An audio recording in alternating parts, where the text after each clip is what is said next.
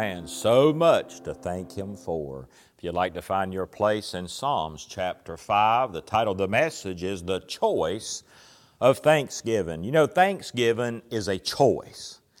You, you don't have to teach a child how to complain. You don't have to teach a child how to murmur or be disgruntled. That, that's something that just comes. Uh, that's our sinful nature, but you have to teach a child to be thankful. You have to tell them when to say thank you and when something is given to thee because the, the human nature is to take, not to be thankful. And uh, the, the choice of thanksgiving, and that, that's a reality in all of our lives. And, and even as adults, uh, we have to choose to be thankful. And, and uh, there's seven passages in the Bible that has uh, these four words that, that are together that say, but as for me. Uh, that, that, that means I've decided to do something. But as for me, there's been a clear decision made, there's been a choice made. I've gone on the record uh, to say this uh, or to do this or that. Uh, have you been on the record for being thankful? Or are you known as a complainer? In Psalms chapter 5 and verse 7, it says, But as for me, I will come into thy house in the multitude of thy mercy, and in thy fear will I worship toward thy holy temple. You see, we make decisions and we make choices every day. We make the decision as to what time we go to bed. We make the decision as to what time we wake up. Uh, if you're going to hit the snooze alarm or not, or if you're going to set two alarms, you know, giving yourself that option to stay in bed just a little bit longer if you so choose to do so. Uh, we choose what time we leave for work or what time we leave for school. Uh, we choose what we're going to wear. We choose uh, what, even what we're going to say every day. We choose that. Uh, and uh, we also choose what we're going to eat. Uh, we choose how we're going to respond to different circumstances. Uh, we even choose if we're going to go to church or not. We even choose if we're going to give of our tithe and our offerings and, and give to missions. We choose whether or not we're going to be a witness for Jesus wherever we go or whether we'll just speak, speak or not speak whether we'll give a witness or not, all that is a choice that we personally make. Seven times in the Bible you find the words, but as for me. Here in our passage in Psalms chapter 5 and verse 7, we find the second time that these words are mentioned, but as for me. This is a statement that sets a record. But as for me, is a statement that sets a standard for a particular person. It denotes a decision that's already been made. It marks a determined spirit. When someone says, but as for me, they're making a clear stand. They're going on the record, if you would, as to what they have decided, as to what they believe. You see, those words set a standard. It denotes a clear decision that's been made. And again, like I said, it's going to determine a certain spirit about ourselves. It also displays an individual resolve. Uh, it sets a person apart from other people. It identifies a position. Uh, when, when, when someone says, I stand with Israel, then you have others who say, I stand with the Palestinian people. That they've made a choice, they've made a declaration that set a standard or a personal belief. Uh, and, and by the way, we stand with Israel. Uh, right here, I stand with Israel. The words, but as for me, is a line of demarcation. It's going to set a line, it's going to set a limit, if you would. It sets a boundary. It shows a bound that's already been put in place, it's already been ascertained. But as for me, is more than just a thought. It's a fixed conviction. It's an established behavior. It's a pattern that a person has chosen to live by. It's a choice that is non negotiable. When I think about Daniel, when he was taken into captivity as a young man, uh, he purposed in his heart that he would not defile himself. Uh, he, he, he set a standard for himself. Uh, he set some limitations as to the, what he would do or not do, even though he was taken into captivity. The most famous person in the Bible outside of David here in Psalms chapter 5 uh, that, that use these words, but as for me, uh, is found in Joshua. And the first times that we, that is the first place in the Bible that you find those words, but as for me. Joshua had endured the betrayal of others. Joshua not only saw the lenience of others and the disobedience of others, he also saw the unbelief of others. He, he saw the undermining of others.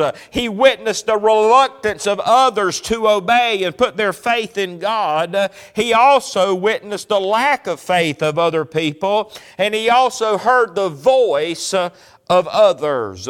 He also endured the consequences of sin, and for 40 years he watched every doubter over the age of 20 die in the wilderness. He watched others murmur and complain. He watched others uh, that simply disobeyed the law of God. Uh, he lived among those that were subject to change. Uh, he had witnessed a great apostasy in his day. He had observed others turn from their beliefs and embrace the false gods of the world. But even in the midst of all these circumstances, Joshua drew a line and and he took a stand in Joshua chapter 24 and verse 15 uh, when he says, But as for me and my house, uh, we will serve uh, the Lord. You see, Joshua couldn't make up other people's minds for them. You know, and a lot of times uh, as Christians, we got to be reminded of that. We can't make other people's minds up for them. They're going to have to choose uh, to serve the Lord. The, Joshua even told Israel, he said, And if it seem evil unto you to serve the Lord, choose you this day whom ye will serve. He said, Make a choice, man. Stand up. He said, And be heard. Go on the record there and say who you going to line up with. He couldn't keep pulling people along, and he realized that. Uh, but right here's the one thing that Joshua could do. He determined for himself uh, and everybody that lived under his roof that they were going to serve the Lord. Can I ask you, where have you set your line of demarcation? I, and, I, and I'm talking about with your house within your house? What lines have you set up? Uh, what boundaries have already been ascertained there? Uh, what, what line of demarcation have you set up with your spouse uh, and with your family and with your children and with your co workers and with your own flesh and desires? What limits have you set? The next five mentions of the word, but as for me, the first mention, of course, is found there in, in, in, Joshua chapter 24, but then you go on and there's five other mentions that are found in the Psalms. The last one will be found uh, in Daniel. In Psalms chapter 5 and verse 1, it says, Give ear to my words, O Lord, consider my meditation. Hearken to the voice of my cry, my King and my God, for unto thee will I pray. My voice shalt thou hear in the morning, O Lord, in the morning will I direct my prayer unto thee and will look up. For thou art not a God that hath pleasure in wickedness, neither shall evil dwell with thee. The foolish shall not stand in thy sight. Thou hatest all workers of iniquity. Thou shalt destroy them that speak leasing. The Lord will abhor the bloody and deceitful man. But as for me, I will come into thy house in the multitude of thy mercy, and in thy fear will I worship toward thy holy temple. Here we have David's resolve. he's made up his mind. Uh, no matter what's happening in his life, uh, no matter what others choose to do, uh, that he has resolved, uh, he set a line of demarcation, if you would, uh, that he would worship the Lord in fear. Throughout this psalm, David's going to give a clear contrast uh, between the righteous and those that do not worship the Lord. and in the middle of this psalm, David just has to cry out uh, in testimony to the whole world so that everybody would know where he stands.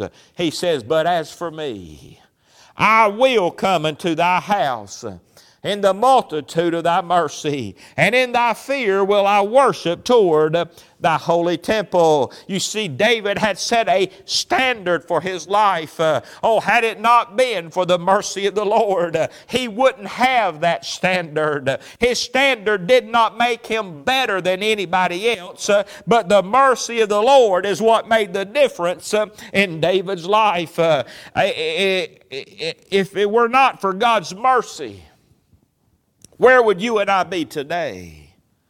You wouldn't have any standards. You'd just be going along with the flow of the world. You'd just be going along according to the course, the Bible says, of this world. You'd still be going in a different direction. But had it not been for mercy, We'd be like these foolish uh, people that David mentions, these workers of iniquity. But because of God's mercy, God has set a standard in me.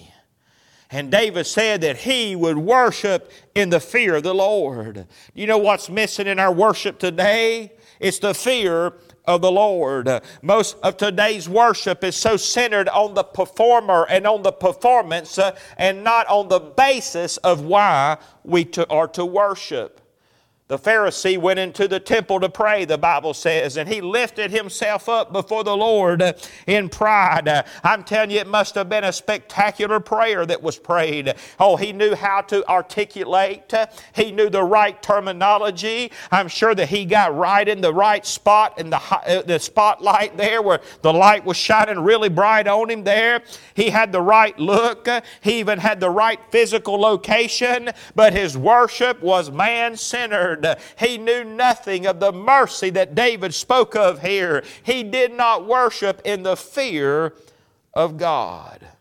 In verse 9 and 10, of Psalms chapter 5, David describes this self centered, self righteous, religious, lost person to the T.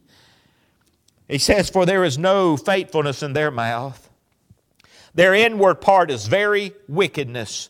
Their throat is an open sepulchre. They flatter with their tongue. Boy, he's describing that Pharisee over in the New Testament. And this is what he says about those folks. He said, Destroy thou them, O God. Let them fall by their own counsels, cast them out in the multitude of their transgressions, for they have rebelled against thee. The Bible says that that Pharisee over the New Testament, uh, he went to his house unchanged. That means he left the same way that he came in, filled with wickedness and on his way to a devil's hell. The Bible also says about the publican that came in to pray. There in Luke chapter 18, it says, And the publican standing afar off would not lift up so much as his eyes uh, unto heaven, but smote upon his breast, saying, God, be merciful to me, a sinner. I tell you, this man went down to his house justified rather than the other. For every one that exalteth himself shall be abased, and he that humbleth himself uh, shall be exalted. David David said in Psalms chapter 5 and verse 7 But as for me, I will come into thy house uh, in the multitude of thy mercy. You see, David's stand was based on mercy. And in the fear of the Lord, he said that he would worship God. What brought us tonight? What brought us to the house of the Lord tonight? You see, remember the Pharisee where he went? He went to the temple. But he didn't come based on mercy. He, he didn't come to worship in the fear of the Lord. Oh, but because of the mercy that God has shown me, I'm resolved to come to the house of the Lord and to worship in the fear of the Lord. David, here in this Psalms, gives a clear description of the sins that prevented others from coming before the Lord, and of all those who do not come to Him in repentance and faith. There's a clear description of what keeps them from coming to the Lord. In the third passage, where we find the words, But as for me, it's found in Psalms chapter 26. Psalms chapter 26. Would you turn a few pages over to Psalms chapter 26? Here again, we have a psalm of David. He says, Judge me, O Lord, for I have walked in mine integrity. I have trusted also in the Lord, therefore I shall not slide. Examine me, O Lord, and prove me. Try my reins and my heart. For thy loving kindness is before mine eyes, and I have walked in thy truth. I have not sat with vain persons, neither will I go in with dissemblers. I have hated the congregation of evildoers and will not sit with the wicked. I will wash mine hands in innocency, so will I compass thine altar, O Lord, that I may publish with the voice of thanksgiving and tell of all thy wondrous works. Uh, Lord, I have loved the habitation of thy house uh, and the place where thine honor dwelleth. Uh, gather not my soul with sinners, nor my life with bloody men, uh, in whose hands is mischief, and their right hand is full of bribes. Uh, and then here we come to these famous four words here in verse 11. It says, But as for me, I will walk uh, in mine integrity, redeem me, and be merciful unto me. My foot standeth uh, in an even place. Uh, in the congregations will I bless the Lord. Here we have David's resolve to walk in his integrity. Where does his integrity come from? Verse 3 says, For thy loving kindness is before mine eyes, and I have walked in thy truth. Uh, he's not walking according to what he thinks is right, uh, but he's walking according to the Lord's truth. And because he's walking in truth, uh, then there are certain places that he will not uh, set foot in. If you look in verse 4, it says, I've not sat with vain persons, neither will I go in with dissemblers. I have hated the congregation of evildoers and will not sit with the wicked. Hey, he's made some choices here because because he's chosen to walk in the truth of God's Word, then there's certain places he just cannot go. There's certain people that he cannot hang around. What will a right walk and making sure that there's no unconfessed sin in our life produce? You know what it'll produce? It'll produce thanksgiving.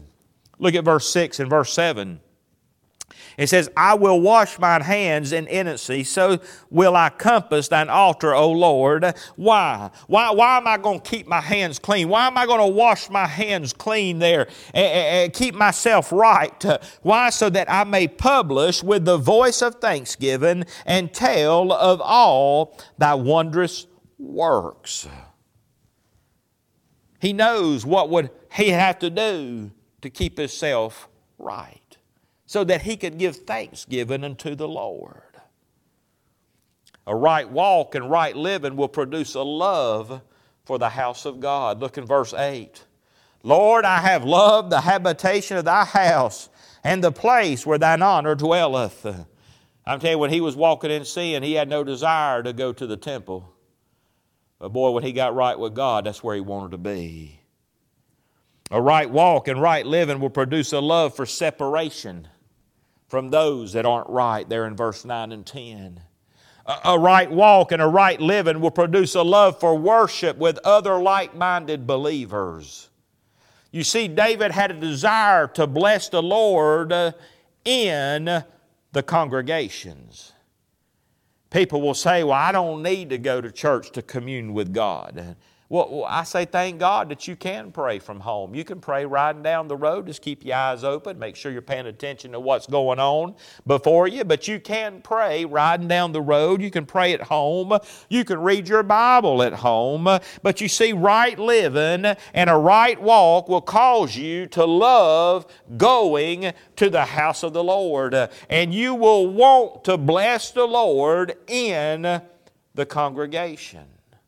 99.9% of the time, when I've heard people give me the excuse as to why they don't go to church, and uh, they say, well, you know, I don't have to go to church. You know, I don't have to go there to commune with the Lord. You know, me and Jesus, we have our little thing here. You know, we're good with each other. You know, I know I'm right. You know, I know I'm saved. You know, and I, I believe in Jesus and all that. Uh, but, but the majority of the time, uh, when people give me that excuse, uh, the reason they don't want to go to church uh, is because they don't want to cleanse uh, their hands. they, they, they don't want to be clean before the Lord. Uh, hey, they, they, they don't want to be reproached. Uh, they don't want to be rebuked. Uh, they don't want to be reproved. Now, they don't mind the exhortation. They don't mind to pat me on the backs and lift me up and make me feel good about myself. They don't mind that.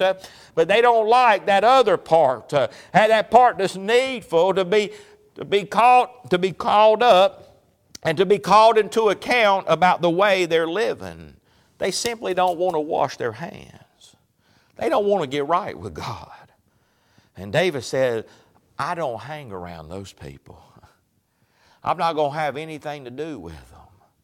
But right here's the problem. If you go to check all your friends on Facebook and where they're walking, how they're acting, but yet you still want to hold on to them, you know, you'd be better off cutting some ties with them. Not just for yourself, but for their sake. To let them know they're wrong to let them know that, hey, their lifestyle's not tolerated with you. But right here's the problem you're more concerned over a friendship than you are your relationship with the Lord. And that's something that needs to be dealt with. The fourth passage where we find, but as for me, here is found in Psalms chapter 35. Psalms chapter 35. Here again, we have a psalm of David. In Psalms 35 and verse 11, it says, False witnesses did rise up. They laid to my charge things that I knew not. They rewarded me evil for good to the spoiling of my soul. And here's those famous four words But as for me, but as for me, when they were sick, my clothing was sackcloth. I humbled my soul with fasting, and my prayer returned into mine own bosom. I behaved myself as though he had been my friend or brother. I bowed down heavily as one that mourneth for his mother. But in mine adversity they rejoiced and gathered themselves together. Yea, the abjects gathered themselves together against me, and I knew it not. They did tear me and ceased not. With hypocritical mockers and feasts, they gnashed upon me with their teeth. Lord, how long wilt thou look on? Rescue my soul from their destructions, my darling from the lions. I will give thee thanks uh, in the congregation. I will praise thee among much people. What will you and I do when family and friends, even brothers and sisters in Christ, turn against us? What are you going to do? It happens. David had made up his mind. And he had already set out to bless those that persecute him. Are you willing to take a stand right now and, and, and say that I'm going to treat others as God would have me treat them, even though you know that some people may just turn against you? Before any of this ever happened to David, he had already resolved to be right with others and to be right with God. And here, here's the danger to not set a line of demarcation when it comes to being right with God and right with others before others turn on you. Right here's what will happen if you don't set a line it'll keep you and I from giving thanks unto the Lord. Well, how many people have, have walked away from the Lord. They're no longer thankful. They no longer meet in the congregation. They, somebody hurt them. I ain't never done that to nobody. I don't know why they turned on me. I don't know why they said that against me. you, you, you see, they didn't set a line of demarcation. Uh, they, they hadn't went on the record to say, I'm just going to do right. Even when others do me wrong, when others turn on me and turn away from me, I'm going to just set, I'm just going to set my eyes on Jesus and I'm going to keep on going. Uh, it's so important for you and I to, to have already made up our minds that we're just going to do right. In Hebrews 12, 2, it says, looking unto Jesus the author and finisher of our faith, who for the joy that was set before him endured the cross, uh, despising the shame, and is set down at the right hand of the throne of God. For consider him that endured such contradiction of sinners against himself, lest ye be wearied and faint in your minds. Uh, ye have not resisted, uh, yet resisted unto blood, striving against sin.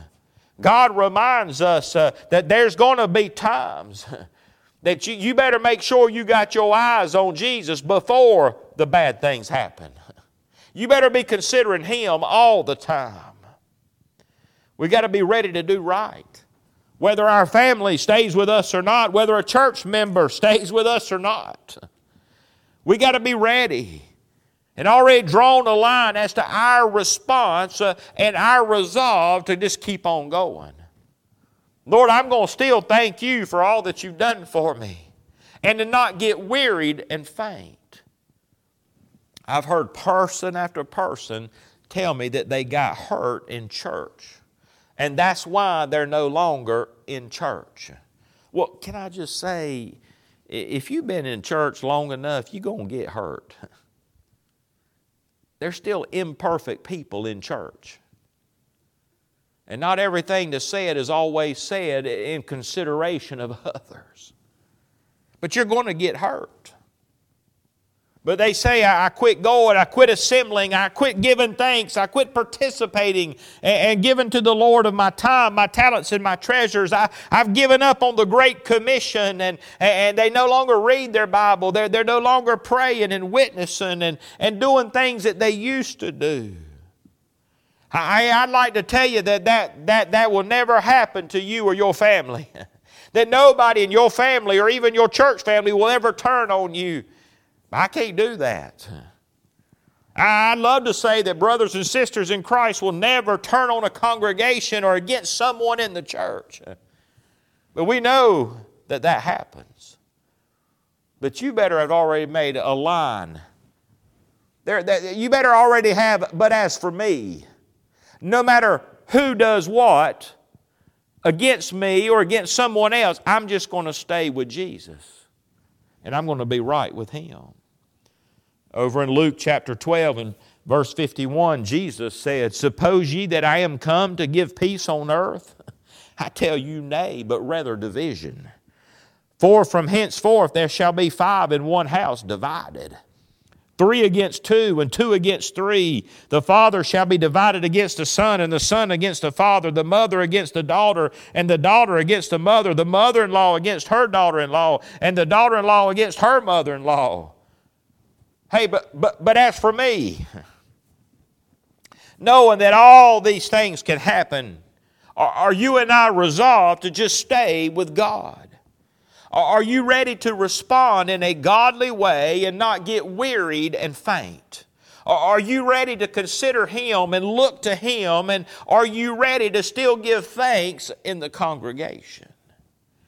Because even when you've done everything right, it does not mean that everyone's going to be on your side. In 2 Timothy 1.15 it says, This thou knowest that all they which were in Asia be turned away from me, Paul said, of whom are Phygelus and Hermogenes. He names these two that have turned against at one time were for him, and now they've turned against him. When David chose to fight Goliath, man, you, you would have think that his brothers, his own blood, would have been cheering him on and saying, Yes, uh, yes, David, I've heard about all that you've done with Daddy's sheep and how you protected the flock and how God helped you. And I've heard of all these great stories. Uh, yes, David, you're the man, you're the one. But they weren't happy. They weren't happy with David's decision. But you see, he had already purposed in his heart that no matter if his brothers liked it or not, he was just going to serve the Lord. Paul said in 2 Timothy 4, verse 16, he said, At my first answer, no man stood with me, but all men forsook me. Whew. I pray God that it may be laid to their charge. Notwithstanding, the Lord stood with me and strengthened me, that by me the preaching might be fully known, and that all the Gentiles might hear. And I was delivered out of the mouth of the lion, and the Lord shall deliver me from every evil work, and will preserve me unto his heavenly kingdom, to whom be glory forever and ever. Amen. Hey, Demas forsook Paul uh, and, the work of the Lord, but Paul did not get discouraged. He just kept on going. Uh, if you would, there was some but as for me. He had some resolve about him. Uh, he'd already set a line of demarcation that he would just keep serving God. Can I just say, in the times, uh, the days that we're living in, uh, it's not time to quit. Uh, it's not time to give up on the Lord. Uh, God is keeping good records uh, of everything that we do for Him, uh, and nothing that we do for the Lord is going to go unnoticed. In 2 John 8 it says, Look to yourselves that ye lose not those things which ye have wrought, but that we receive a full reward. It's not time to get wearied and faint. Hey, Jesus is coming back. Revelations 22 12 says, And behold, I come quickly, and my reward is with me to give every man according as his work shall be. Well, if the Lord allows me, I, will finish these last three passages, but as for me, at a later time. I trust that you've been challenged in your heart to simply determine to just serve the Lord come what may. I, I, I trust that you've been challenged to, to just purpose in your heart to be thankful. You see, that's a choice that we have to make. This, things in this world, things around us are changing at a very rapid pace. The opportunities that we've had this year, we may not have them next year. But may the Lord help us to be like the Apostle Paul and to finish our race in a way that would be pleasing unto the Lord. In 2 Timothy 4, verse 7, Paul said, I fought a good fight. I finished my course. I've kept the faith. Wouldn't it be sad for Jesus to come back and find us sitting on our porch and sipping on a lemonade when we ought to have been in church, when we ought to have been soul winning, when we ought to be involved uh, in the work of the Lord? Wouldn't it be sad? I wonder how many Christians he'll find that way. Well, I got hurt, Jesus. You should have heard them wicked words they said about me. And they talked about my mama. My mama was a godly woman. What do you think Jesus is going to say to that? He said, When's the last time you considered me? He said, When's the last time you've looked at me that I endured such contradiction of sinners? I didn't quit. And I urged you to keep going. I urged you to pick up your cross and follow me. But here you've laid it down and you're just sitting there. Henceforth there is laid up for me, Paul said, a crown of righteousness, which the Lord the righteous judge shall give me at that day, and not to me only, but unto all them also that love his appearing.